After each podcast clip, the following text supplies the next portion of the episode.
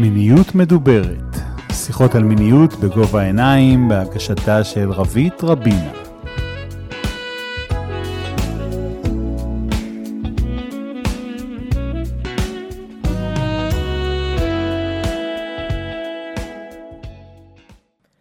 היי, אני רוית רבינא, ואני שוב פה איתכם בעוד פרק של מיניות מדוברת, שיחות על מיניות בגובה העיניים, פודקאסט המיניות שלכם.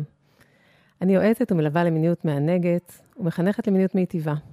אחת מהמטרות העומדות לנגד עיניי המקצועיות היא להפיץ ידע אמין בנושא מיניות לקהל רחב ככל האפשר. זו הסיבה שיצרתי את הפודקאסט הזה שבו אני מארחת בכל פרק אורחת או אורח שידברו איתי על נושא מסוים בתחום המיניות והיחסים. יחד איתם אני מקווה לסייע לכם להרחיב את הידע שלכם ולאפשר לכם לחוות מיניות מודעת, מיטיבה ומענגת. בנוסף לפודקאסט תוכלו למצוא מידע רב על מיניות ויחסים באתר שלי, שבו בלוג העוסק בנושאים אלה, וכן מדריכים רבים להורדה. הלינקים לבלוג ולעמוד המדריכים מופיעים בתחתית הפרק. נושא הפרק היום, על פניו לא חדש, פורנו. אבל האופן שבו הוא יידון פה היום, עם האורח שהזמנתי לכאן, דוקטור דן פולק, אלן דן. אלן. שונה במהותו מהדיונים המקובלים. השיחה תתמקד בהשפעות השונות שיש לצפייה אינטנסיבית בפורנו על הגברים הצופים בו, ברבדים שונים של החיים של אותם גברים. ככל שנתקדם בשיחה, אני מאמינה שהשונות שעליה אני מדברת תבוא יותר ויותר לידי ביטוי. אז אני אציג רגע את דוקטור פולק. דוקטור דן פולק הוא מטפל באומנות, מדריך בכיר ב- באיגוד הישראלי לטיפול באומנויות, שאיך אומרים את זה בקיצור? יהת. יהת, אוקיי, טוב שלא ניסיתי. מטפל מיני מוסמך איתם, מרצה ותיק בקריאה האקדמית אונו, מדריך מטפלים וצוותים במשרד החינוך, מחבר הספר חיים בסרט, גברים ופורנוגרפיה, פנטזיה ומציאות, ספר שיצא בהוצאת רסלינג במרץ עשרים ושלוש. נכון? כן. דייקתי? מעולה. תכף חוגגים שנה. מזל טוב. אז אני אשמח, דן, לפני שניכנס לעומק הנושא שבגינו אנחנו נפגשים, אז שתרחיב מעבר לטייטלים שאני ציינתי, תספר קצת על עצמך, מי אתה, שהאורחים שלנו, שהמאזינות והמאזינים שלנו ידעו מי מדבר אליהם. אוקיי, אז אולי אני אוסיף את מה שפחות ידוע, א', שבאתי מרקע דתי, גדלתי במשפחה דתית. וואו. עד אחרי הצבא, שהייתי לפני שהפכתי להיות מטפל, הייתי מעצב אופנה, ומה שהביא אותי להפוך להיות מטפל זה ההיכרות עם שולי זוגתי, שולי היא פסיכולוגית קלינית ורפואית. העניין והסקרנות הביא אותי ללמוד טיפול, בהתחלה טיפול מיני, בהתחלה טיפול באומנות, אחר כך טיפול מיני, ויש לנו שלושה ילדים, בין שלושים תכף, בין עשרים ושמונה ובת עשרים ושלוש. מעולה, אז זה כבר... אני מאוד אוהבת את הסיטואציה הזאת שאני יושבת פה, ואני, ואותי, אתה, האורח, האורחים שלי מפתיעים אותי, בדברים שגם אני לא יודעת, לא רק האורחות, המאזינות והמאזינים, אז uh, תודה ששמרת את זה, ואז אני uh, כולי בחוויה כזאת של uh, פליאה ו, uh, וסקרנות, אפילו עוד יותר ממה שהגעתי uh, איתה לכאן. Uh, אז אנחנו uh, ניכנס... צוללים. צוללים לעומק העניין. הספר שלך בעצם מבוסס על uh, מחקר. המחקר הדוקטורט שלך, נכון? אני צודקת? נכון, נכון לגמרי. אני אשמח גם שתספר על הספר, כי אני חושבת שזה ספר שראוי לקרוא אותו, ואני הודיתי בפניך שאני לא סיימתי אותו. אני את חלקו קראתי ברצף, חלקים אחרים רפרפתי, הוא מאוד מאוד מעניין, הוא מאוד משמעותי וחשוב, ואני, אתה תרחיב גם על המחקר וגם על הספר. אני אשמח מזה ש, אני אשמח שתתחיל מזה שתספר קצת על המחקר הזה. מה הוביל אותך לשם? מי היו האנשים שאתה ראיינת וכו'? אז האמת היא שלא תכננתי לעשות דוקטורט, אבל אני עובד בין היתר במשרד החינוך כבר למעלה מ-עשרים שנה, בעיקר מדריך מטפלים וצוותים, מדריך מטפלים לטיפול באומנות, מדריך צוותים לנושא של חינוך למיניות בריאה, ויצאתי לשנת שבתון, וקיבלתי פרסום מבר אילן, מהמחלקה ללימודי מגדר, שגילו הראשונים בארץ שיש שני מגדרים ולא אחד, ופתחו הראשונים בארץ לימודי גבריות. מתי זה היה? זה היה כבר לפני בערך חמש עשרה שנה, mm-hmm. כשראיתי את הידיעה הזו בעיתון, mm-hmm. ואמרתי לעצמי, מעניין, דווקא בר אילן, uh-huh. אוניברסיטה עם ככה קונוטציה דתית כן. קצת, עניין אותי, סקרן אותי, וקיבלתי מהם פרסום, כנראה בתור אחד מעובדי הוראה שיוצאים לשנת שבתון, בואו תלמדו אצלנו.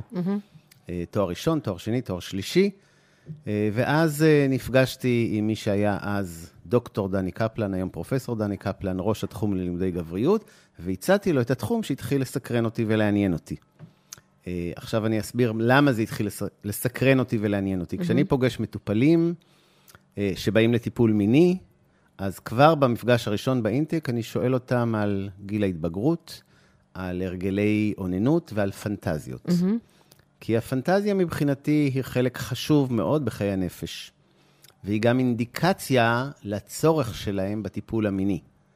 כלומר, אם גבר או אישה באים לטיפול ומספרים על הפנטזיה מסוג מסוים, למשל גבר הראשון שפגשתי שעורר בי את הסקרנות הזאת, הוא בא לטיפול מיני בגלל קשיי זקפה. Mm-hmm. הוא היה בין קרוב ל-שלושים, והיו לו בעיות זקפה דווקא עם בנות זוג קבועות, mm-hmm. שהיה מדובר בסטוצים, לא הייתה בעיה. Mm-hmm. וכששאלתי אותו על, על הרגלי האוננות והפנטזיות, הוא סיפר שאין לו פנטזיות, כי הוא צופה בפורנו מגיל מאוד מאוד צעיר. Mm-hmm. מה הייתי עושה אילו הייתי שומע ממנו על פנטזיה? למשל, בתור... דוגמה, נאמר שהוא היה מספר שבפנטזיה שלו הוא צריך אישה ממש ממש גבוהה. זה מה שעושה לו את זה. Mm-hmm. כמובן שלא הייתי שולח אותו לחפש דווקא כן. נשים מאוד גבוהות, כן. אלא שואל אותו, מה אתה מרגיש כשאתה מדמיין את עצמך עם אישה מאוד מאוד גבוהה? נכנס ל- למקור, למהות אכן, ל- אכן. של העניין. ואלה שכן מפנטזים יגידו, למשל, אני מרגיש שהיא יכולה להחזיק אותי. Mm-hmm. אני מרגיש ביטחון. Mm-hmm. ואז נתחיל לדון בחוסר הביטחון, ובמה יעזור לו להרגיש ביטחון בתוך יחסים זוגיים ומיניים. בעצם, בעצם בן אדם כזה שמגיע אליך, ואתה מבין שאין לו פנטזיות, אז ב, אם אני מבינה נכון, בהקשר הטיפולי, חסר איזה נדבך מאוד משמעותי. אכן כן, זה גם מתחבר לרקע שלי כמטפל באומנות, ואולי עוד קודם לכן. של המשחקיות ושל של... היצירתיות והיצירה, יש מאין. נכון, של המחשבה על כמה זה חשוב בחיי הנפש, כן, לפנטז. כן. פנטזיה מבחינתי היא פיצוי על מה שאין לנו, ואולי לא יכול להיות לנו בכלל, mm-hmm. או כרגע. ולא רק זה. הוא גם תכנון, היא גם מהווה תכנון, נכון? אכן כן. אני לא פעם שואל את עצמי ואחרים, האם יש משהו בחייכם, משהו משמעותי בחייכם שעשיתם, בלי שפינטזתם אותו שהוא קודם. שהוא קרה מעצמו, פתאום נפל עלינו. תמיד מדמיינים קודם. כן. למשל, לעשות דוקטורט, למשל, להתחתן, למשל, ללדת ילדים. כן. כל דבר. כן. כל דבר חשוב. Mm-hmm. אנחנו מדמיינים לפני שאנחנו עושים אותו. כן. אז זה, זה סוג מת... של תכנון אפילו, הייתי אומר. זה מתקשר לפרק על המשחקיות, שהקלטתי עם דוקטור ריבה אלטמן ועם נטה פרייזנברג, שדיברנו על חשבות של המשחקיות במיניות ובכלל, ש... שהחיים בלי זה הם באמת מאוד... מאוד מה? משעממים, שגרתיים. שבלונים, כן. כן. אנשים באים הרבה פעמים לטיפול וטוענים, אנשים שחיים ביחד לאורך זמן, והטענה שלהם זה שנהיה משעמם. ואז אפשר מהר מאוד להבין שהם הפסיקו לשחק. כן, כי אם אנחנו משחקים, אז בעצם אין גבול, והפעם לא יכול אה, להפסיק, כי המוח שלנו עדיין פועל. ו, אה, אז הגיע לך אותו בחור, לכמעט בין שלושים, לטיפול, כן. והבנת ש... אתה אומר, אין פנטזיות, לא מכיר את זה. ואז אני מציע לו, מה שהצעתי אחר כך לגברים רבים אחרים, נסה השבוע פעם אחת לאונן, בלי לצפות בפורנו. זה, לפנטז. סיפרתי לך שכשעשיתי את הפרקטיקום שלי בדלת פתוחה, בתור מחנכת למיניות, אז העברתי קבוצה של נערים, mm-hmm. ודיברנו על הפורנו, ושלחתי אותם לדרכם עם הבקשה הזאת, שתנסו הלילה לעשות את זה בלי פורנו. זאת אומרת, אני לא אוסהרת עליכם, אבל תנסו. והם פתחו עליי עיניים, באמת, והלסת נשמתה להם מהרעיון ההזוי הזה שהבאתי לפתחם. כאילו, אז איך את רוצה שנעונן? הם באמת לא מבינים. הם לא ידעו מה אני רוצה מהם. אכן כן. אותו בחור, הוא היה הראשון אצלי, שחזר אחרי שבוע ואמר, לא הצלחתי. לא הצלחתי, אמרתי לו, מה, לא הצלחת לפנטז בכלל? אז אמר, כן, אבל זה היה בלשונו דרדלה. לא הדליק אותו. לא מעורר, או אם נשתמש במילים שאנחנו רגילים להשתמש בהם, או שפציינטים רגילים ומטפלים פחות, לא מחרמן. Mm-hmm. לא מייצר את הזקפה, או לא משמר את הזקפה, ובטח שלא מביא אותו לעוררות מספקת כדי להגיע לאורגזמה. Mm-hmm. אז זה מאוד מאוד הפתיע אותי, אבל mm-hmm. אחר כך שמעתי את זה שוב ושוב ושוב מגברים רבים כל כך, mm-hmm. כמו התיאור שאת מתארת, אז יש לי סיפורים כאלה למחביר, מחינוך למיניות בריאה, כן. מתבגרים שבאמת לא מבינים כן. על מה כי מדבר. כי נזכיר שהיום החשיפה לפורנו, למי שלא מהתחום, זה כבר די עובדה ידועה, אבל הגילאים, אין שום חוויה מינית לפני שבן אדם נחשף לפורנו, זאת אומרת, הוא נחשף לזה לפעמים בגיל שבע שמונה, לרוב בהחלט. במקרה, וזה מה שהוא יכיר. בהחלט, הם מגיעים לקשר המיני הזוגי עם בן או בת זוג בפעם הראשונה, שנים אחרי, כן. כלומר מאות ואלפי שעות צפייה אחרי הפורנו. כן. ואגב, חשוב לי לומר עוד דבר, אנחנו מדברים יותר מדי, גם את עכשיו הזכרת את המילה על חשיפה. אבל זו לא חשיפה. בפעם הראשונה ואולי השנייה אכן נחשפים. אבל אחר כך זו צפייה, וחשוב לי שנדבר יותר על צפייה ופחות על חשיפה, כי צפייה זה פעולה אקטיבית שאתה בוחר לעשות. כשאנחנו מדברים על חשיפה לנער בן שמונה עשרה שכבר צופה שנים, כאילו הוא פסיבי. כן, כן. אז כן, תודה על החידוד. בשביל זה הייתי צריכה אותך פה, גם בשביל זה. ואז אתה, בא גבר כזה ועוד גבר, ואתה מבין שזה כבר תופעה. לגמרי, אני אתן, אני אשתמש אולי עוד דוגמה, שנדמה לי שגם היא מוזכרת בספר, גבר אחר עם אותה בקשה שביקשתי ממנו, כשהוא אמר לי שהוא לא מפנטז בכלל, אמרתי לו, תנסה. ואז הוא חוזר אליי, לא חוזר, באותו רגע הוא אומר לי, אתה יודע מה? זה כאילו אני אמרתי לך, אני מה זה רעב, בא לי סטייק. הראת על התמונה? ואתה אמרת לי, לא, ואתה אמרת לי, סבבה, אז לך לצוד. Mm. ככה הוא הבין את זה, זו הייתה המטאפורה שלו. מה, אני יודע לצוד, יש לי את הכלים לזה. באתי לעבוד, באתי ליהנות. לא יודע, לא יודע לצוד, לא יודע לפנטז. עכשיו, אני אגיד עוד דבר שהוא בעיניי חשוב. בתפיסה שלי, כולנו נולדים עם יכולת לפנטז ולדמיין, ואם הילדות שלנו היא לא טראומטית, ואם יש caretaker, caretaker, סליחה, אבא, אמא, סביבה שמחזיקה בלי טראומות too much מסביב, היכולת שלנו לפנטז הולכת ומשתכללת, ואנחנו רואים את זה היטב כשאנחנו רואים ילדים משחקים. Mm-hmm. הם לגמרי בתוך המשחק, אבל הם יודעים שזה בכאילו. הם לא הופכים להיות פסיכוטים. Mm-hmm. אחר כך, בגיל החוויון, זה קצת היה הולך ופוחת, גם בזכות בתי הספר הקונבנציונליים, והתכלס, ואחר כך, בגיל ההתבגרות, אחר כך, לפני עשרות שנים, זה היה מקבל בוסט רציני בשירות המיניות והעוננות. כלומר, היכולת שלנו לפנטז. היום זה הולך ופוחת בגיל החוויון, mm. וממשיך במגמה של ירידה, גם בגיל ההתבגרות, בגלל שלא מפנטזים. ואנחנו מאבדים משהו מאוד מאוד חשוב בחיי הנפש שלנו. אוי, זה כל כך מבאס. אכן. כן. אבל גם יש תקווה, אנחנו בסוף נסגור את זה עם תקווה. אולי. אני בהחלט חושב שיש תקווה. שיש דברים לעשות, שיש מה לעשות, שזה לא מצב נתון שאי אפשר לשנות. מי שמודע לזה, מבין מה הוא מפסיד, ומוכן לעשות את המאמצים הדורשים כדי לתרגל עצמו אחרת. נורמן דויץ' בספר המוח הגמיש מדבר על זה, על החיווט במוח שהולך ומשתנה, אבל הדינמיות והגמישות של המוח שיודע גם לחוות מחדש ליכולות הללו. אז בעצם כשיצאת לדרך, אז מה החלטת? וואלה, זה נושא שאני רוצה, אני רוצה לחקור אותו. כן. מה, מה עמדה איזו מטרה מוגדרת לנגד עיניך, או שהשתנתה במהלך ההתגבשות? הבנתי שזו תופעה mm-hmm. רווחת מאוד, בעיקר בקרב גברים, כי גברים צופים, יותר גברים מנשים צופים בפורנוגרפיה, וגם אם נשווה את הגבר הנקרא לזה הממוצע הצופה לאישה, הממוצעת הצופה, mm-hmm. אז הגברים צופים יותר שעות, יותר באינטנסיביות. וגם בהרצאה ש... שלך, ששמעתי באוניברסיטה, אז ת... אני חושבת שזה היה שם, ש...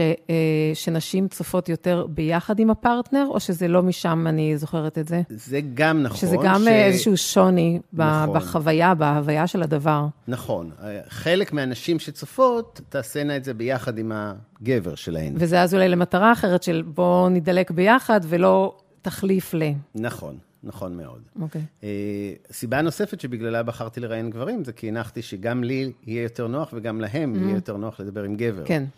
ולא שאני אראיין נשים, למרות שנראה לי ממש ממש כדאי, mm-hmm.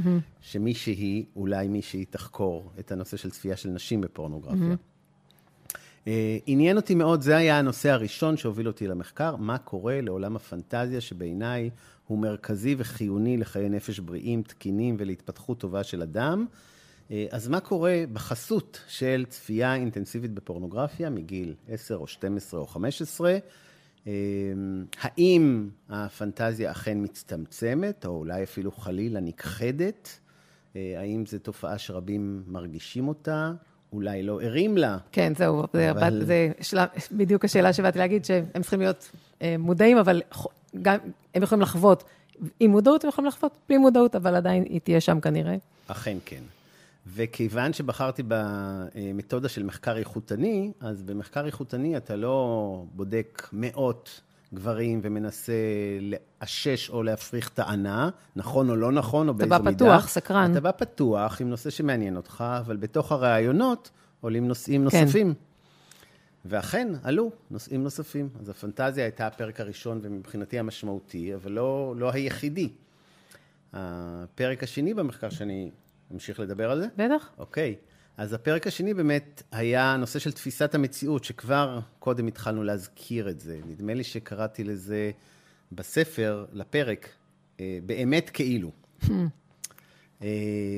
והעניין הזה, כשאני מדבר על תפיסת המציאות, אני לא מתכוון למה שנכתב עליו רבות, באמת, במחקרים על פורנוגרפיה. העובדה שהגבר, או נאמר חלק מהגברים, צופי הפורנוגרפיה האינטנסיביים, יחפשו לקיים במציאות את מה שהם רואים בפורנו, ויופתעו, אפילו יתאכזבו או יחסו, אם בת הזוג שלהם לא תרצה באותם תסריטים. או התבאסו שהיא לא נראית כמו, או למשל, כל מיני דברים לא כמו. למשל, או הם עצמם. כן, כן.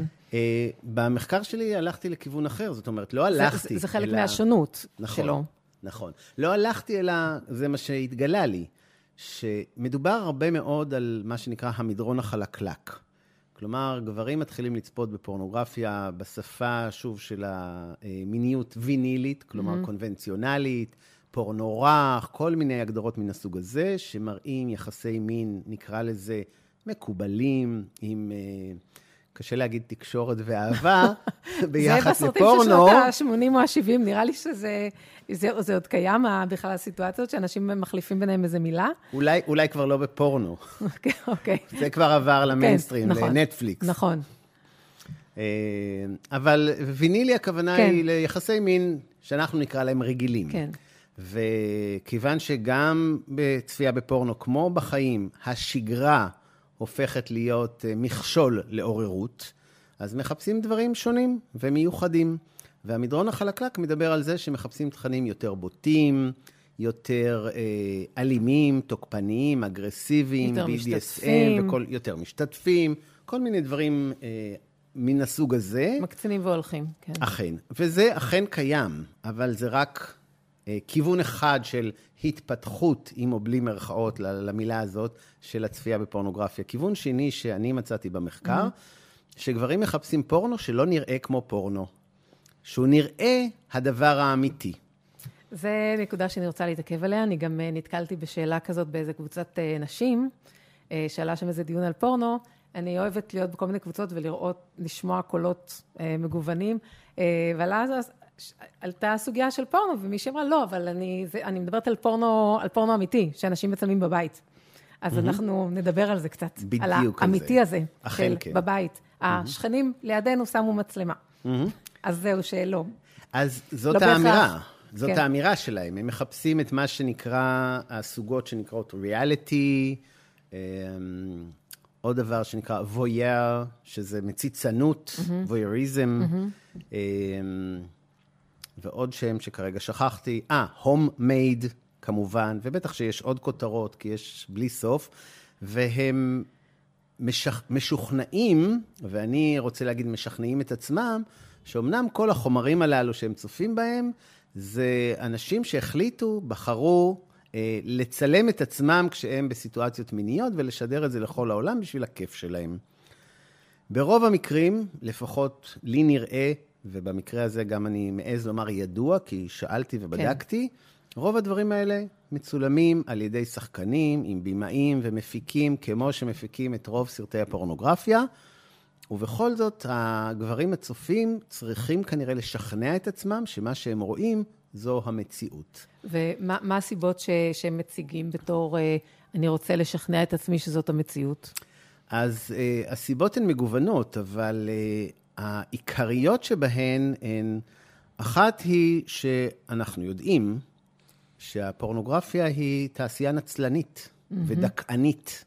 בעיקר כלפי נשים.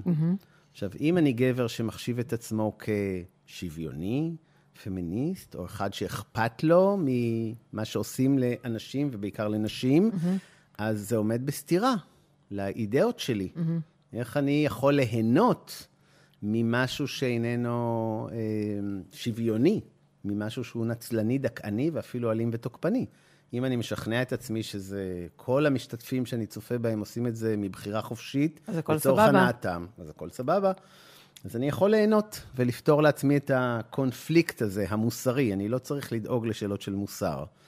זה כיוון אחד. כיוון שני הוא באמת ההתפתחות של אה, משחקיות.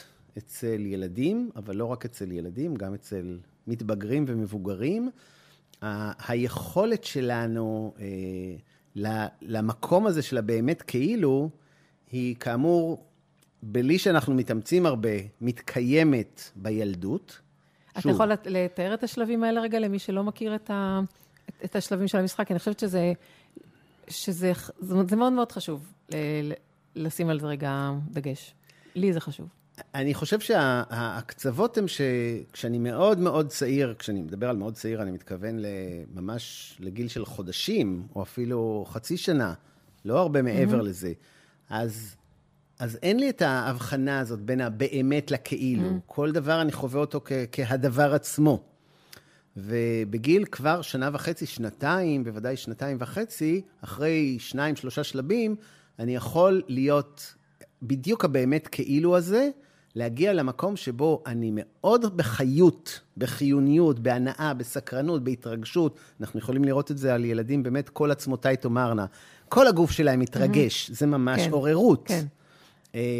אבל הם לגמרי יודעים שזה משחק. זאת אומרת, אם אבא או אמא יגידו, עכשיו מפסיקים ויוצאים והולכים, אז נכון, יכול להיות שהם התבחיינו קצת, כי חבל לצאת מהאזור המשחקי הזה. המרחב הפוטנציאלי של ויניקוט. כן. אבל הם לגמרי יודעים. Mm-hmm. הם לא בטוחים שהם עכשיו רקדנית או מחבי אש. Mm-hmm. ממש לא. Mm-hmm. אז היכולת הזאת של להיות באמת כאילו, היא יכולת בעיניי התפתחותית, רגשית, mm-hmm. שהיא טובה לאדם כשלעצמו, והיא טובה לאדם ביחסים שלו עם הזולת. וכשאני עושה בתוך עצמי תהליכים, לא מודעים בדרך כלל, שלשכנע את עצמי, שזה אמיתי כדי ליהנות מהפורנו שאני צופה בו. למרות שעמוק יותר, אם אני אלך רק על השכל ולא על הרגש, אני יכול להבין, הייתי יכול להבין שזה לא אמיתי, אז אני בעצם פוגע ביכולת הזאת להיות באמת כאילו, mm-hmm. או בכאילו באמת. Mm-hmm. וזו יכולת שהיא חשובה עוד פעם, לחיים בכלל ולמיניות טובה בפרט. אני רוצה רגע לחזור למרואיינים עצמם, אני בטוחה ש... שהם מוצאים עלי יתרונות. זאת אומרת, אנחנו מדברים פה, והמחקר, והספר, על, ה... על הפן הפחות חיובי, אבל אני בטוחה שהם פרסו בפניך הרבה מאוד יתרונות, כי אחרת הם לא היו עושים את זה. כי יש להם דברים נהדרים לעשות עם הזמן שלהם, ולא לבחור משהו שלא נעים להם או לא טוב להם. Mm-hmm. אז אם הם עושים את זה, אז כנראה שיש יתרונות בדבר מבחינתם. Mm-hmm. אז איזה יתרונות אתה פגשת? כמובן שלא תוכל לפרוט את כולם, אבל אה, למשל, אה, מה, מה הם דיווחו? הדבר הראשון והכי משמעותי והכי נפוץ, זה שהם יגידו שזה יותר קל. יותר קל לצפות מאשר לפנטז. אה... עם חלקם, כשהרעיונות הלכו והתמשכו והפכו להיות יותר מעמיקים, גם מבחינת הזמן שהרעיון לקח, אז אפשר היה גם להבין שזה הפך להיות יותר קל. זה לא, הם מציגים את זה כעובדה. פורנו זה קל, פנטזיה זה קשה. אבל מסתבר שזה לא היה ככה בעבר. אם הם מתחילים לחשוב על איך הם היו לפני שהתחילו לצפות בפורנו. שאם זה גברים, אם זה גברים לא מאוד צעירים, אז הפורנו לא היה, לא היה להם מאוד נגיש כמו שהוא היום. זאת אומרת, אכן. אם אנחנו מדברים על חבר'ה בני עשרים, אז מן הסתם הוא היה להם כבר נגיש. נכון. אבל חבר'ה מבוגרים יותר, הוא לא היה להם נגיש. אז הם היו כן. צריכים להיעזר במוח שלהם ולדמיין. אכן. בני ארבעים וחמישים וקצת כן. מעבר לזה גם, שהיו מרואיינים במחקר, כן. יש להם גם את הזיכרון כן. לתקופות... שבהם הפורנו היה הרבה פחות נגיש, היה צריך להתאמץ בשבילו, ולכן הייתה גם עוננות לצד פורנו, עם צפייה בפורנו, אבל הייתה גם עוננות עם פנטזיה. אבל אני לא מדבר רק על זה, אני מדבר על אפילו לפני שהפכנו להיות מיניים במובן המקובל של המילה של עוננות. אני מדבר על גיל חמש ושש וארבע ושלוש, של לפנטז. החזרת אותם לשם? לצורך המשחק. הבנתי, אוקיי. אז יותר פספסתי קודם בהבנה שלי. גם זה, גם זה. ואז אפשר להבין שהפנטזיה הפכה להיות קשה, לא כי היא קשה באיכותה. זה לא נתון. היא הפכה להיות יותר קשה ככל שהגבר יתרגל יותר ויותר לצפות בפורנוגרפיה. ואז לוותר על הפורנוגרפיה שאני קראתי לה ready made, כמו בדאדה, ולחזור לסלף made, שזה משהו שאני מביא מתוך עצמי ויוצר בעצמי, אז זה, לעומת זה, הפנטזיה הפכה להיות קשה יותר. כן. אבל לא כי מטבעה היא קשה יותר. עכשיו לחזור לפנטז זה תהליך של סוג של גמילה והתרגלות מחדש, כי גברים שמאוד מאוד רגילים לצפות בפורנוגרפיה, ומאוד לא רגילים לפנטז, כשהם מנסים, כמו שאני מבקש מהם, לפעמים בטיפול, לוותר על הפורנוגרפיה ולהתחיל לפנטז, בהתחלה זה קשה להם. קשה להם לפנטז, ואם הם מפנטזים, הם מרגישים שזה לא מעורר. הם לא מצליחים להיכנס ברגשותיהם לתוך החוויה, ולחוש כאילו זה קורה להם באמת. וזה לוקח זמן להתרגל מחדש. אז זה היה היתרון הראשון שהם נתנו לפורנוגרפיה, ולפעמים הצליחו להבין שזה לא יתרון מובנה, אלא לכך זה הגיע, אבל זה יכול להשתנות. היו גברים שאמרו, כדי לפנטז אני צריך לתת יותר מעצמי. יש פה צעד, יש, לפנטז אני, אוקיי, יש לי שאלות אחר כך, סליחה. הכוונה היא שהם מרגישים שזה יותר בא מתוך המבוע הנפשי שלהם, אולי אפילו חושף אותם, למרות שהם לא צריכים לספר על הפנטזיה שלהם, אבל מחבר אותם למה שהם באמת רוצים או באמת צריכים, ולפעמים יש בזה גם סוג של בושה. ודברים שהם לא בהכרח רוצים להיחשף אליהם מבחינת המודעות שלהם, על הצורך שלהם. למשל, הזכרתי קודם, אישה גבוהה, הצורך להרגיש בטוח, להרגיש שהאישה יכולה להחזיק אותי. אנחנו אולי כמי שעוסקים בתחום הזה יכולים להגיד בוודאי ולמה לא, אבל יש הרבה גברים שזה פוגע בחוויה שלהם של הצורך להיות גבר במובן המקובל של המילה. מה שהחברה מצפה מהם להיות, כן. כן, אז ניחה לצפות בזה, אז זה מישהו אחר, זה הפנטזיה של מישהו אחר, אבל לקחת בעלות על פנטזיה כזאת שאני מביא מעמקי נפשי, מה זה אומר עליי? זה פוגש במקומות יותר עמוקים ושיכולים להשפיע על התפיסת עצמי שלי אחרת, אתה אומר. נכון, קשה להודות בזה, אפילו לפעמים ביני לבין עצמי. כן, ואתה אתה מציין בספר שלך, אתה ראיינת גם גברים הטרוסקסואלים וגם גברים הומוסקסואלים, וכל מיני משתנים. עכשיו אני רגע מדברת על המשתנה הזה. דווקא הגברים ההומוסקסואלים הציגו יתרונות מאוד מעניינים, ושקשה לא להתפעל מהם. זאת, לא יודעת, אני התפעלתי מהגילוי הזה שלהם. נכון, זה היה באמת גורף במובן הזה של חמישה מתוך חמישה. מתוך עשרים וחמישה גברים, חמישה היו הומוסקסואלים, הגדירו את עצמם ככאלו, וחמישתם הזכירו תהליך שבו בהתחלה הם צופים בפורנוגרפיה ביחד עם חבריהם, ואז הפורנוגרפיה היא הטרוסקסואלית, ואז זה רק מעמיק את הדילמות ואת הקושי, כי הם צעירים והם עוד לא יצאו מהארון, לפעמים גם לא בינם לבין עצמם. אחד מהם אפילו אמר לי שהוא חיפש פורנו לסבי, כשהוא התחיל לצפות בעצמו, ושאלתי אותו למה לסבי, אז הוא אמר לי, כי זה דאבל סטרייט. ככה הוא קרא לזה. אוקיי, אז הם ביחד עם חברים שחושפים אותם ומראים להם, ואז יש גם סצנו של צפייה בצוותא, והם בדילמה מאוד קשה, וואו. כי הם מתבוננים ביחד עם חבריהם, אבל לא יכולים לומר לחברים שמה שמעניין אותם זה הגבר שהם צופים כן. בו, ולא האישה, או החברים שלצידם, ורק אחרי שהם מתחילים לצפות ביחידות, ולחפש ולהעז בעצמם, לצפות בפורנו של גייז, אז הם מתחילים להרגיש את הלגיטימציה. הם כבר לא לבד בעולם. אני לא לבד בעולם, זה קיים, זה אפשרי, גברים נהנים, זה מזה וזה עם זה, בלי רגשות אשם ומצפון, וזה חלק מהנורמלי. אני לא חריג ואני לא סוטה ואני לא כל מיני דברים אחרים. זה משמעותי וזה חשוב. מאוד, מאוד. אבל גם גברים הטרוסקסואלים ידברו על הפורנו כבית ספר לעולם הדמיון שלהם, והכוונה שלהם זה ש... אני רואה דברים שלא הייתי אולי מדמיין אותם בעצמי, ואז אני גם מתנסה בעולם המציאותי, בכל מיני פרקטיקות ביניות שלא הייתי חושב עליהן בעצמי. זהו, והרבה, הרבה, לפחות בחלק מהפעמים, זה פוגש באמת אה, אה, בת זוג או בן זוג ש... וואלה, לא היו בעניין, והם עדיין לא בעניין. זאת אומרת, מבחינתו זה הופך להיות הדבר הטבעי, כי הוא רואה את זה באופן אינטנסיבי, אז למה שהוא לא ינסה את זה על הפרטנרית שלו? רק הוא שכח שבפורן הם לא שאלו, הם עשו, ופה יש לו בת אדם שכדאי לבחון איתה את הרצונות והעדפות שלה. לגמרי, לגמרי. הרבה פעמים כשאני עובד עם בני נוער, ואני שואל אותם, מה רואים בפורנו?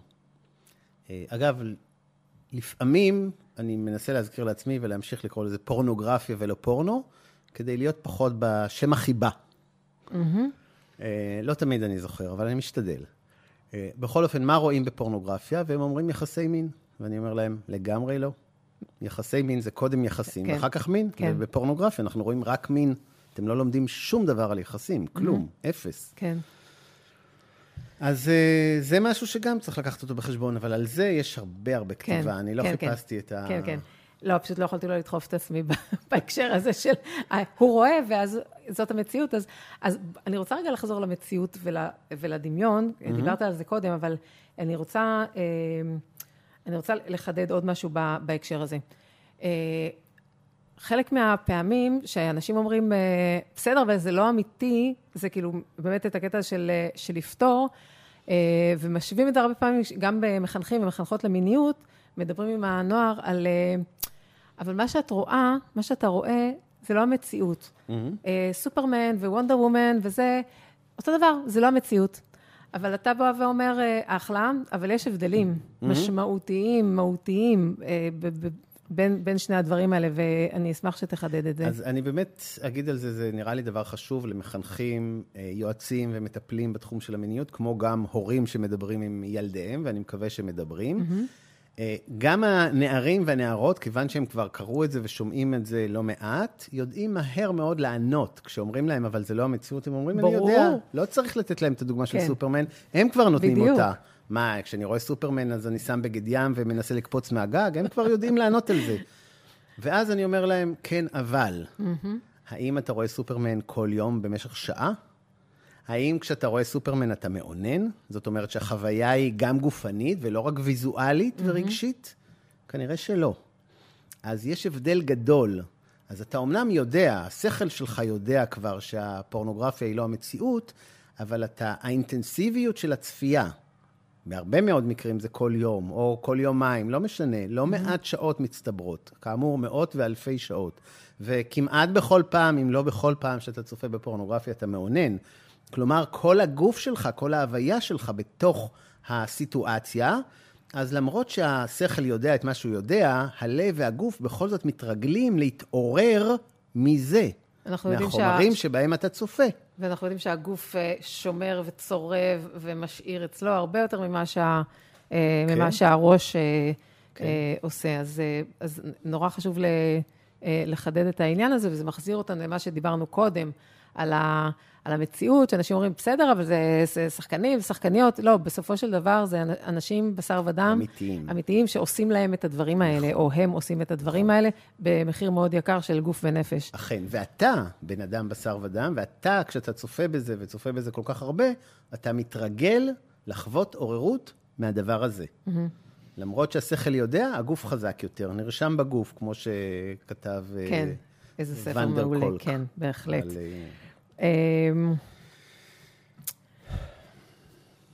בוא נדבר רגע על, אני הזכרתי כבר את ההשפעה של הפורנו על בני הזוג של הצופים, אינטנסיבית בפורנו, וזה גם חלק משמעותי מהספר שאתה הגעת, שמעת מהאנשים שראיינת, מהגברים שראיינת, איך זה משפיע, הן על התפיסות שלהם של מערכות יחסים, והן בפועל על מערכות היחסים שלהם, ואולי יש פה גם ביצה ותרנגולת. אז אני אשמח שתרחיב על זה, כי זאת סוגיה מאוד מעניינת. אוקיי, אז אני אגיד ככה, גם בתחום של ההשפעות על זוגיות, גם על זה נכתבו לא מעט מחקרים, השפעות של צפייה אינטנסיבית בפורנוגרפיה, על מה שקורה בתוך מערכות יחסים זוגיות, בתחום הזוגי הרגשי, ובתחום של הפרקטיקות המיניות, ואני התמקדתי בתפיסות שנוגעות לזוגיות. זאת אומרת, עוד פעם, נזכור, בגיל אחת עשרה, שתים עשרה, שלוש עשרה, ארבע עשרה, נער מתחיל לצפות בפורנו, בגיל חמש עשרה, שש עשרה, שמונה עשרה, עשרים, הוא מתחיל לקיים מערכות יחסים זוגיות או ומיניות, mm-hmm. אז יש פער, והתפיסות שלו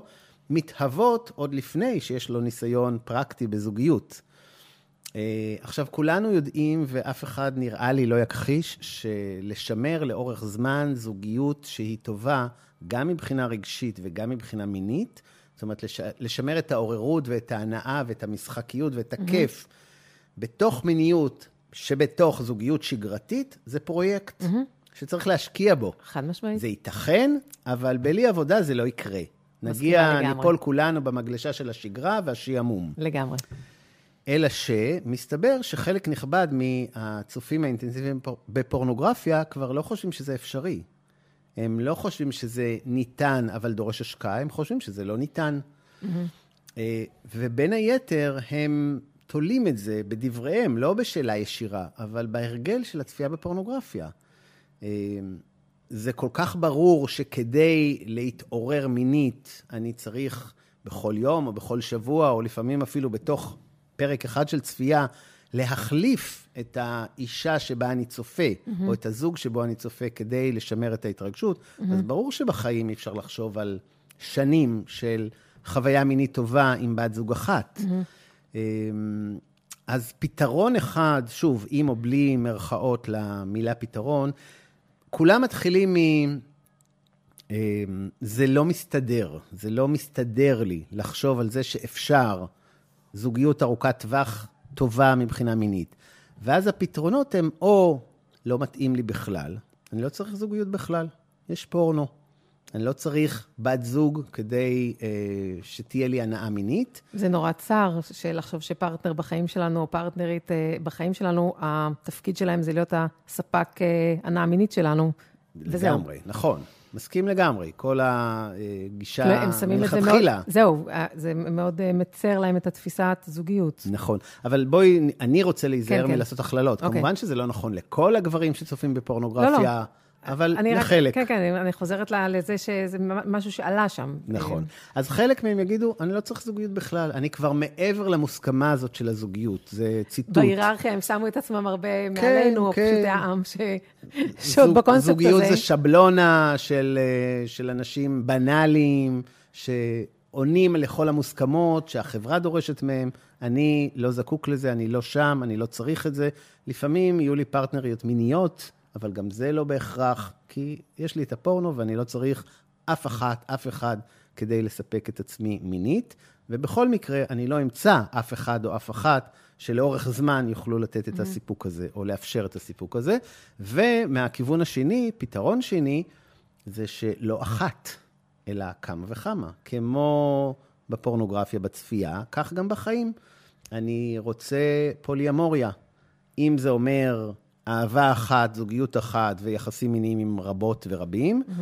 או שזה אומר שגם האהבות יכולות להיות רבות, אה, ולא מח... לא מחייבות המציאות, יחסים מונגמיים. Mm-hmm. אז זה כבר לא בהכרח הדבר הנכון או המקובל, ואני כמובן, בכלל ובפרט כמטפל מיני, לא טוען שזה הפתרון היחידי.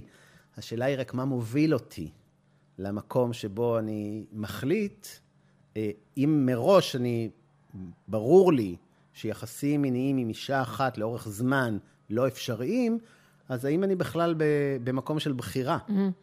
ואני מניחה שלעיתים תגלה שכן, זאת אומרת, זה לא בהכרח, אנחנו לא באים להגיד שמונוגמיה היא אפשרות המתאימה לכולם, וכל מי שבוחר בדרכים, במבנים אחרים, עושה טעות חייו ממש שלא, אתה פשוט מנסה להגיע איתם לשורש העניין, ולהבין מה הסיבות שגורמות לבן אדם ללכת אה, מחוץ למה שהוא נחשב כנורמטיבי או שכיח. או... בדיוק. כמטפל אני טוען תמיד, לאו לא דווקא בטיפול מיני, שהתפקיד שלי זה להרחיב את המנעד. Mm-hmm.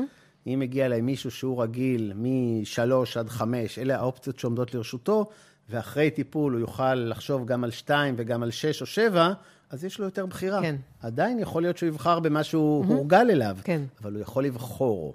הוא, הוא לא פועל על אוטומט. כן, כן. ומה שאני מנסה זה שהמטופלים שהם כן צופים אינטנסיביים בפורנוגרפיה, ייקחו בחשבון שההרגל הזה יכול להיות שמביא אותם למקומות שבהם יש להם פחות בחירה. ואז עכשיו אני לוקחת את זה רגע למקום שאם אני באה מחברה מאוד שמרנית, שכן כן מנתבת אותי למונוגמיה, ליחסים, כאילו, מהחתונה ועד המוות וכאלה, אז בעצם נוצר פה קונפליקט מאוד, מאוד קשה בתוכי, כי אין לי את הבחירה ללכת על פוליאמוריה, או לא להתחתן, או דברים כאלה, זאת זה נשמע לי כמו רעש מאוד חזק לחיות איתו. אכן כן, באופן כללי, אני חושב שהרגל הזה מייצר מצד אחד רעש מאוד חזק, מצד שני, לכאורה, שקט, כי לכאורה יש לי פתרונות. כן, אבל אם אני באה, נגיד, מחברה שלא, שלא תקבל את זה, mm-hmm. אז אני אשארת רק עם, ה, עם הרעש, גם, ואפילו לא יכולה להגיע לפתרונות הלא קונבנט, הפחות אה, מקובלים נכון. או שכיחים. נכון, נכון. אה, זה מביא אותי לזה שאתה מדבר בספר על פיצולים, על כל מיני פיצולים. Mm-hmm. אה, אתה יכול לתת, לתת איזו דוגמה של, של פיצול או שניים ש... שאלו ואולי לא דיברנו עליהם עד עכשיו, אם דיברנו אז...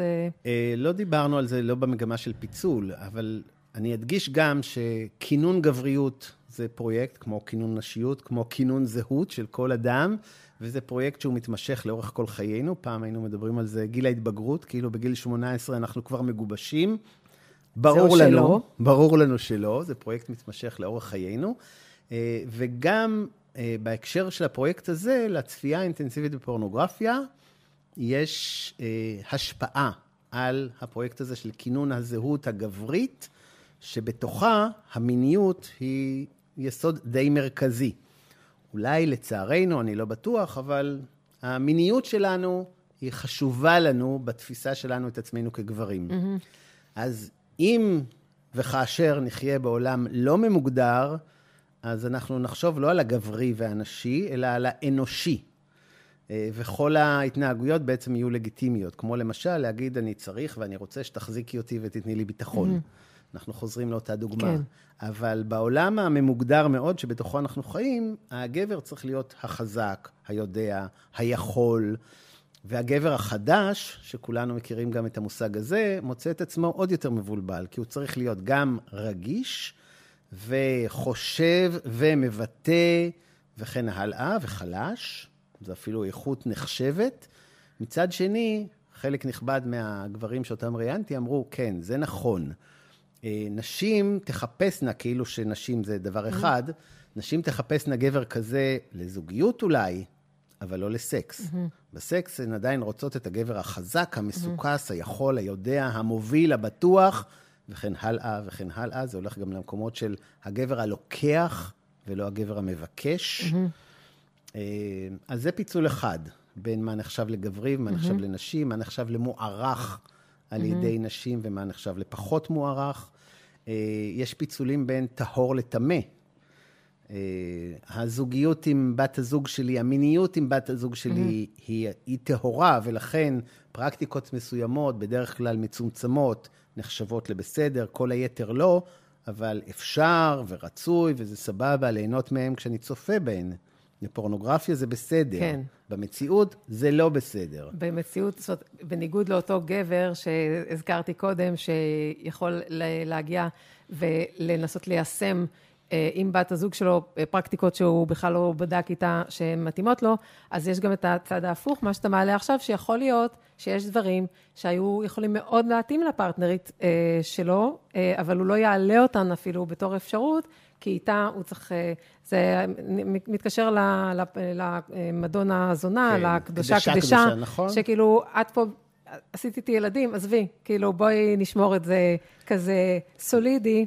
נכון, יכול להיות שהוא בכלל לא יבדוק איתה, אם היא רוצה, והיא מתאים לה. בדיוק, אני... ויכול להיות שהיא תגיד לו, ואז זה יוריד לו ממנה. והרבה פעמים אני נתקלת בזה שאנשים לא מעזים לחלוק עם הפרטנרים שלהם את הדברים שהם רוצים לעשות, ואז זה משאיר אותם בשתיים עד חמש הזה. נכון. ואז אחרי שנתיים הם מתעוררים לתוך חיים באמת מאוד משמימים, שהפוטנציאל פשוט זאת כל כך לא מומש, שזה נורא מבאס, כי הם קופצים למסקנות שאולי הם לא מתאימים, מינית, זוגית, ואולי הם כל כך מתאימים, פשוט הם עוד לא העיזו לפתוח את זה. בהחלט. אני יכול לפגוש בטיפול זוג שנמצא כבר עשר ו-חמש עשרה שנה ביחד, והוא עוד לא יודע מה היא רוצה, והיא עוד לא יודעת מה הוא רוצה, כי הם לא מדברים על זה, הם לא מעיזים. וגם העניין אם הם יודעים בעצמם, מה הם עצמם רוצים, כי לפעמים זה נתקע עוד בשלב הזה גם, שאנשים עוצרים את עצמם מלבחון בכלל מה עושה להם את זה. אכן, ואם נחשוב על הפיצולים שקשורים לפורנוגרפיה, האם, במקרה שאני כן יודע מה אני רוצה, האם אני יכול להרגיש שזה בסדר לרצות את מה שאני רוצה? כן. וואו, זה סוגיות מאוד מורכבות עולות פה. אכן, כן. כן, אבל לא באתי לעשות לכם חיים קלים, לא הבטחתי את זה בשום שלב של ההקדמה. בתור אחד שעובד הרבה שנים עם משרד החינוך, ופוגש גם אנשים צעירים, אני אשמח אם, אם, אם ת, תגיד את האני מאמין שלך, לאיך אפשר לאט לאט, בזהירות, בלי אה, להפוך עולמות, אבל כן להתחיל תנועה אה, של לשנות טיפה את המצב. את הרגלי הצפייה. את הרגלי הצפייה, וכמו שאמרת, mm-hmm. אה, זה יכול להיות, אם, אם זה הורים שמדברים עם ה, אה, אה, ילדים, ילדות שלהם, נערים, נערות, לא משנה, אז אה, כמה טוב, אבל גם אם לא, יש היום הרבה, כן, אה, גורמים שמתעסקים בזה, ומה המסרים ש... שאתה מוצא שהם יכולים לשנות את המציאות לטובה. Okay. ואני, ואני אגיד, אנחנו לא, אין לנו, אני מדברת בשם שנינו, אין לי, אני מניחה שגם לך, ציפייה שהפורנוגרפיה תיקחד מחר או בעוד עשר שנים. לא, היא לא. אכן. אז מה אנחנו עושים עם זה שהיא פה? אכן כן, אבל זה לא מובן מאליו, כשאנחנו מדברים באופן כללי עם הורים ומחנכים בכלל, ומחנכים למיניות בפרט, ולכן המילים שהשתמשת, שהשתמשת בהן קודם, לשנות את הרגלי הצפייה, הן מילות מפתח.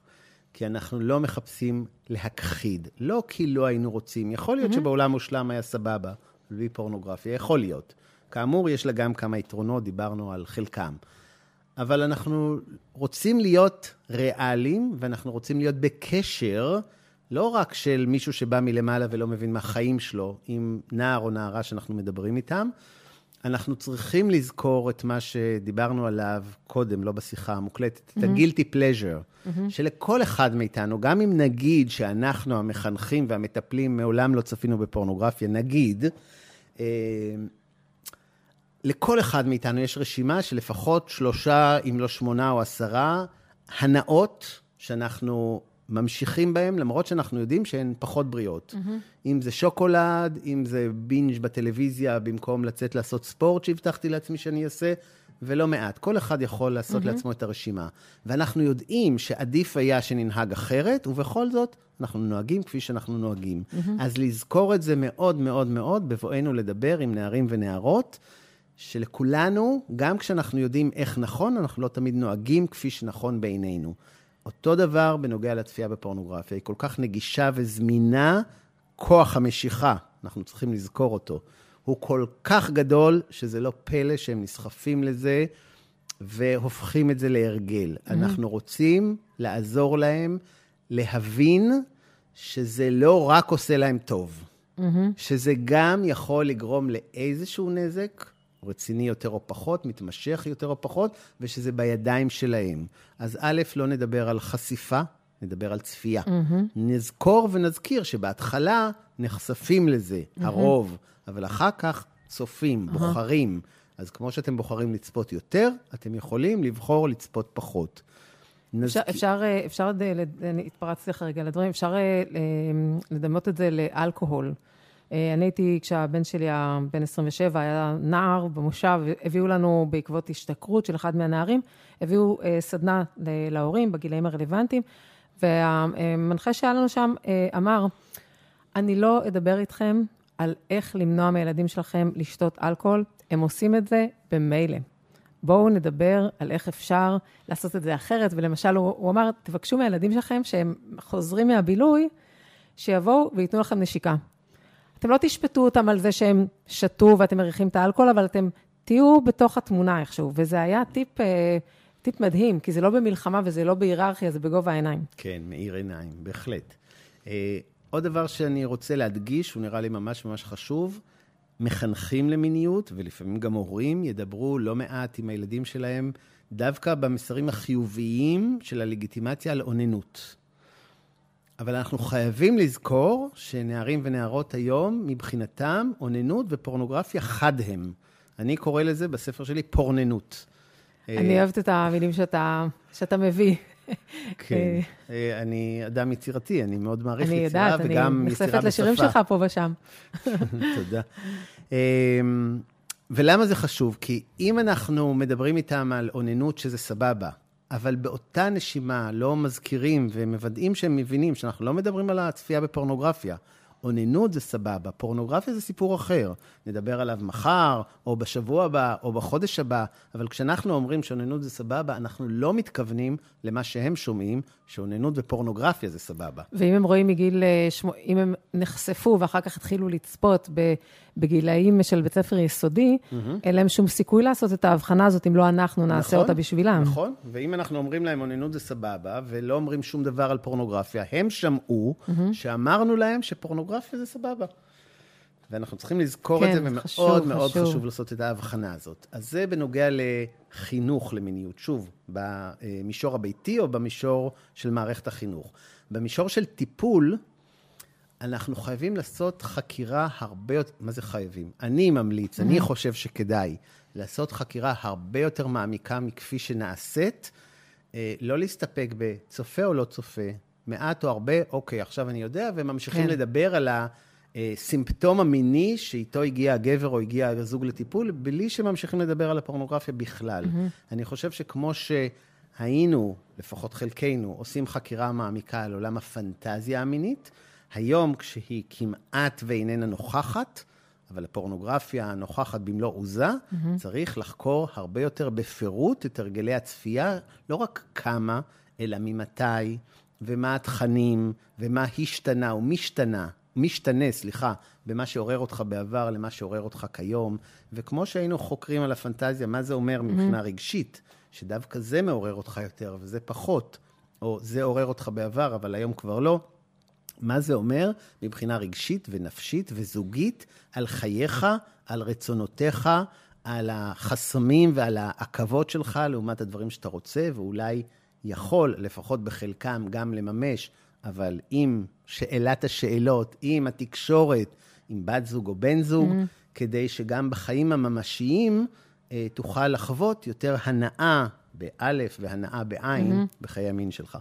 ו- ואם אה, זוג בא אליך אה, ולא אדם לבד, אז אתה mm-hmm. תעשה את השיחה הזאת, אה, אם אתה עושה את זה באינטייק אז, ושניהם איתך, אז בעצם המידת חשיפה שבן אדם עלול לה, לה, להביא היא מוגבלת. כי, נכון. אה, בת הזוג שלו בחיים לא שמע אותו מדבר על זה. היא לא יודעת במה הוא צופה. אז מה אתה עושה במצב כזה? אתה מאפשר לו בפגישה נפרדת, שאתה לפחות יהיה לך יותר ידע לגבי הדברים. זאת אומרת, יש פה איזה קושי בעניין הזה, כי אתה נכנס, אנחנו נכנסים לאנשים לראש שלהם, למקום הכי שמור שלהם, אנחנו אומרים להם, תפנטז, אף אחד לא ידע על מה אתה מפנטז, ואז אנחנו שואלים אותם, על מה פנטזת? אז יש פה איזה קושי. אני מסכים לגמרי, אבל לפחות אני, כשאני מקבל זוג לטיפול בהקשרים של מיניות, אז אני מראש מצהיר שמבחינתי רצוי, לפחות לפעמים, פגישות שגם בנפרד. נעשה פגישות בנפרד. כן, כן. שאני אזמין, ואני גם אומר, גם אתם יכולים להזמין. בדיוק. אני כן אומר שאם תהיה פגישה איתך לבד, אז גם תהיה פגישה איתך לבד. כן. אנחנו לא נשמור על איזשהו איזון. איזון. כן, בהחלט. ואני מדגיש, ממש ממש מדגיש, שבפגישות הפרטניות לא... אין מצב שמשהו אתה תאמר לי, או אתה אומר לי. ויעלה אחר כך. כן, ואני אעלה את זה בפגישה הזוגית, כשאתה בעצם מעדיף עדיין לשמור את זה בינך לבין עצמך. זה רק לטובת הטיפול שאתה תביא, זאת אומרת, ליכולות טיפול שלך. נכון, אבל אני כן אגיד לגבר או לאישה, כשמספרים לי דבר מה שבן הזוג, בת הזוג לא יודעים, ואני חושב שזה נתון חשוב, אני כן אנסה להבין איתו למה אי אפשר לספר את זה, או איך אפשר יהיה לספר את זה גם... בפגישה הזוגית, כי זה תוכן משמעותי, חשוב ומשפיע. כן, והרבה פעמים מגלים שכששלושה אנשים, שיש אותך שמכיל את זה איתם, אז האיום הוא יורד באופן משמעותי, זה כבר לא, לא, הוא לא יצטרך להתמודד עם זה לבד, או היא לא תצטרך להתמודד עם זה לבד. נכון, אם כי הנושא של הפורנו הוא, הוא רגיש, אני אצייר תמונה שאת בוודאי מכירה, אני חושב שהיא מאוד מאוד נפוצה, הם חיים בזוגיות, יש יחסי מין, לפעמים טובים, לפעמים ככה ככה, לפעמים לא טובים, או לא מספקים, והוא גם צופה בפורנו ומעונן, גם היא מעוננת, אבל הרבה פחות צופה בפורנו, והיא יודעת, למרות שזה לא דובר מעולם, או כמעט בטוחה שהוא צופה, אבל זה לא יכול להיות מדובר. Mm-hmm. כי הצפייה, מה, מה היא אומרת? יש זוגות. שבחרתם זה בגידה. זו בגידה. כן. פה אני מפנה את המאזינות והמאזינים לספר השני של אסתר פרל, סיפור מהצד, שהיא בוחנת שם את הסוגיות האלה, והיא אומרת, אם אתם אף פעם לא דיברתם על מה מבחינתכם נחשב בגידה, אז איך, למה שהשני ידע, ש... כי פורנו זה בסבבה, אבל אולי, עם, אולי מצלמה בלייב זה לא סבבה, התכתבות אולי זה סבבה, אבל זה לא סבבה, אז זה סתם, אני מכניסה פה עוד, זה, זה ספר מכונן, ממליצה לקרוא אותו, ואני רואה את זה גם בקבוצות, כמו שאמרתי לך, אני הצטרפתי לקבוצות פייסבוק בשביל להבין, לא רק מה מספרות לי מי שמגיעות אליי, אלא יותר רחב. ובאמת עלתה שאלה כזאת, מישהי שנורא זועמת, כי הבעל שלה וזה, והוא צופה, ומה זה אומר, אז אני, זה יכול להיות נורא דרמטי, וזה יכול להיות לא, אבל אם לא מדברים על זה, אז זה כנראה ילך הצד השני של הדרמה. אכן. שכאילו, זה כבר לא או-או, זה כנראה הדרמה. אז... זה עוד טיפ, אבל זה, זה, זה, זה קל לנו להגיד, אבל אנחנו יודעים שזה נורא קשה ליישם בהרבה מהמקרים. נכון. את ה, את, תדברו. בתחום הטיפולי בכלל, כשאנחנו מדברים על הפרעות התנהגות, גם בגיל צעיר וגם בגיל ההתבגרות וגם הלאה, יש כלל מאוד פשוט שחשוב לזכור אותו. מה שלא מדובר, מתנהג. זה יצא כבר איפשהו, הגוף לא פרייר, אני קוראת לזה. נכון. הגוף איפשהו אה, יעשה עם בזה שימוש, לא לטובתנו. אכן, כן. אה, ואז הרבה יותר קשה להיפטר מזה. כאילו, ככל שזה נצבר ונצבר ונצבר, אז אחר כך זה הופך להיות הרבה יותר קשה להשתחרר מזה. אכן. דן, אנחנו לקראת סיום. אני ישבתי פה בעיניים, כאילו, ממש ריתקת אותי, ידעתי שזה יהיה. ככה, אם יש לך עוד איזה משפט שאתה רוצה להגיד לפני שנסיים, משהו שאני אולי פספסתי בשאלות שלי. אני רוצה להדגיש את מה שכבר אמרתי קודם. הצפייה בפורנו שהופכת להיות הרגל של המון המון המון גברים, גם נשים, אבל גברים יותר. קודם כל אפשר להבין למה גברים יותר ונשים פחות, כי נשים צופות ברוב הסצנות הפורנוגרפיות ומרגישות לפעמים גועל ולפעמים דחייה והרבה פעמים אלבון, mm-hmm. אז בוודאי שזה בחלק נכבד מהמקרים יהיה פחות מעורר ו- ונעים להן. זה נעשה מתוך איזושהי חקירה, ניטור של מי שמכין את הדברים הללו, לעיניהם ולצורכיהם של הגברים, עם התבוננות על הצרכים כן. שלהם, והרבה פחות על הצרכים של נשים. ויש בזה דיסוננס מאוד מאוד נכבד, לחלק נכבד מהגברים, לפחות אלה שכבר מבוגרים, מתבגרים וחיים עם בנות זוג, או בני זוג, דיסוננס רציני בין הערכים שלנו לבין ההתנהגות שלנו. Mm-hmm. וזה הופך את ה... קודם הזכרנו כמה חשוב לדבר על זה. זה הופך את הדיבור על זה למאוד לא פשוט. Mm-hmm. ולכן, אם אנחנו לא מצליחים לדבר את זה עם בת הזוג שלנו, ואם אנחנו לא מצליחים לדבר את זה לפעמים אפילו עם עצמנו, לכן חשוב כל כך להיעזר בחינוך, בייעוץ, ובחלק נכבד מהמקרים בטיפול. Mm-hmm.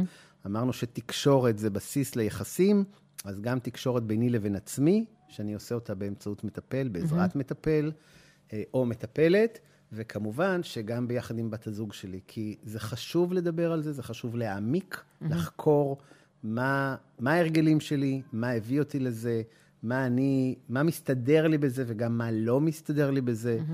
אם אני מתחיל להבין ולהרגיש שזה לא מסתדר לי, אז איך אני עושה שינוי בהרגלים שלי? ורצוי לא לעשות את זה לבד, כי זה די קשה. כן, גם זה, התחום, התחום של המיניות זה תחום שהפער בין הסבל לעונג, זאת אומרת, טווח ענק, וכשסובלים זה באמת סבל, אנשים מגיעים אלינו אה, מאוד מאוד סובלים, הרבה, הרבה פעמים, ואנחנו יודעים שזה יכול להיות דבר שמסב כל כך הרבה עונג, אז אל תישארו עם זה, ת, תפנו אה, למי שאתם מוצאים לנכון ותעזרו. לגמרי. אז דן, תודה רבה רבה. תודה לך רבית. שהתארחת אצלי. נהניתי. אה, יופי, אני שמחה, אני כיוונתי לשם. היה לי לעונג. אני הייתי בסדנת חמלה בסוף השבוע, ודיברנו על להניח כוונה. לא מטרה, כוונה. אז אחת מהכוונות היו שנהנה. אז הנה נהנינו, זה יצליח. בהחלט. תודה, תודה.